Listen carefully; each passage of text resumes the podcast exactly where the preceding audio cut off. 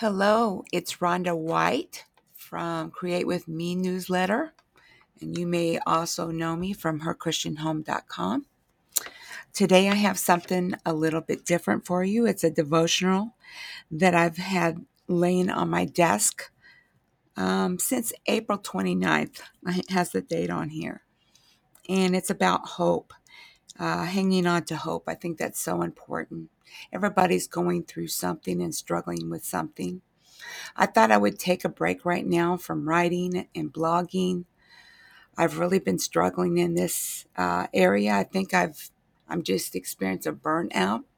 So I'm praying about what to do next. It may be time to um, turn a page in a new chapter in my life with my projects.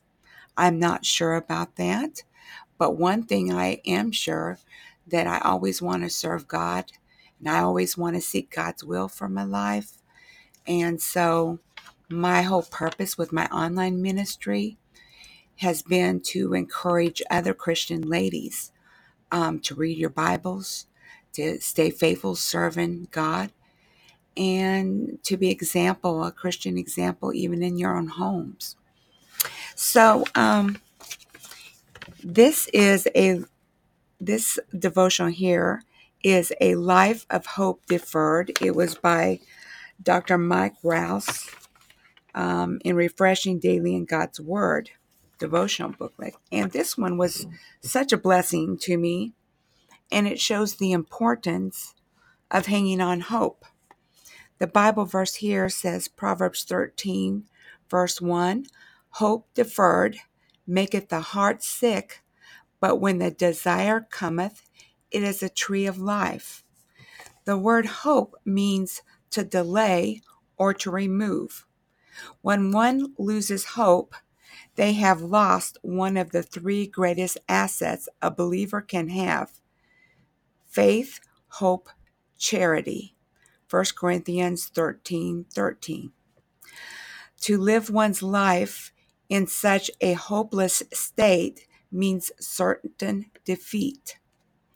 In his book, Man's Search for Meaning, Viktor Frankl tells of his years trapped in the despicable horrors of Auschwitz and Dachau. I don't know how to pronounce that. A U S C H W I T Z and D A C H A U.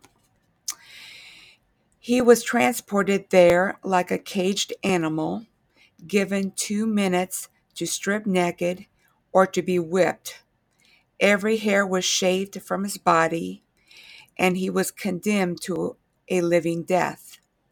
His father, mother, and wife died in the camps or were sent to the gas ovens. His existence was full of cold, fear, starvation, pain, lice, and vermin, dehumanization, exhaustion, and terror.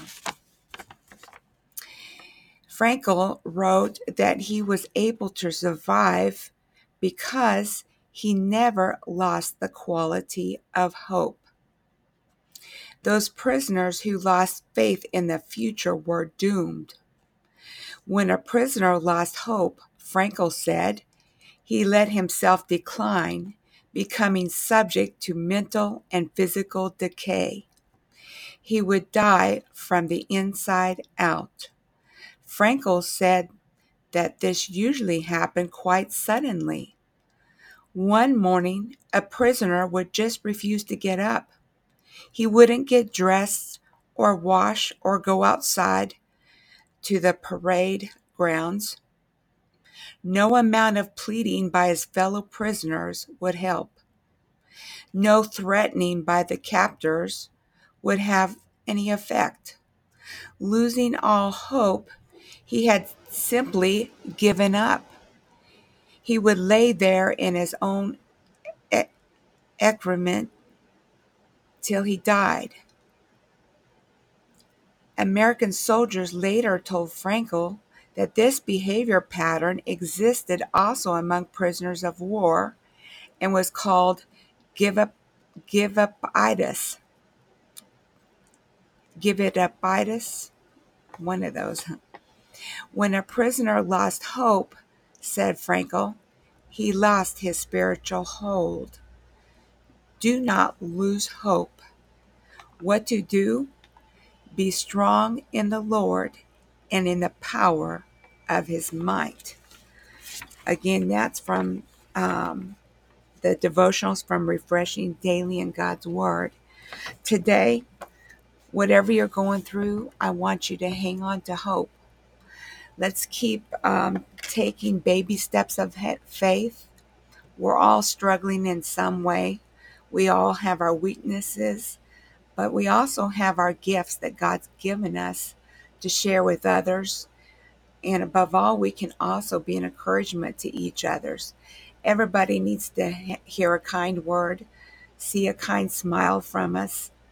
And so I hope this little devotional will encourage you today like it encouraged me. Thank you for listening today. God bless.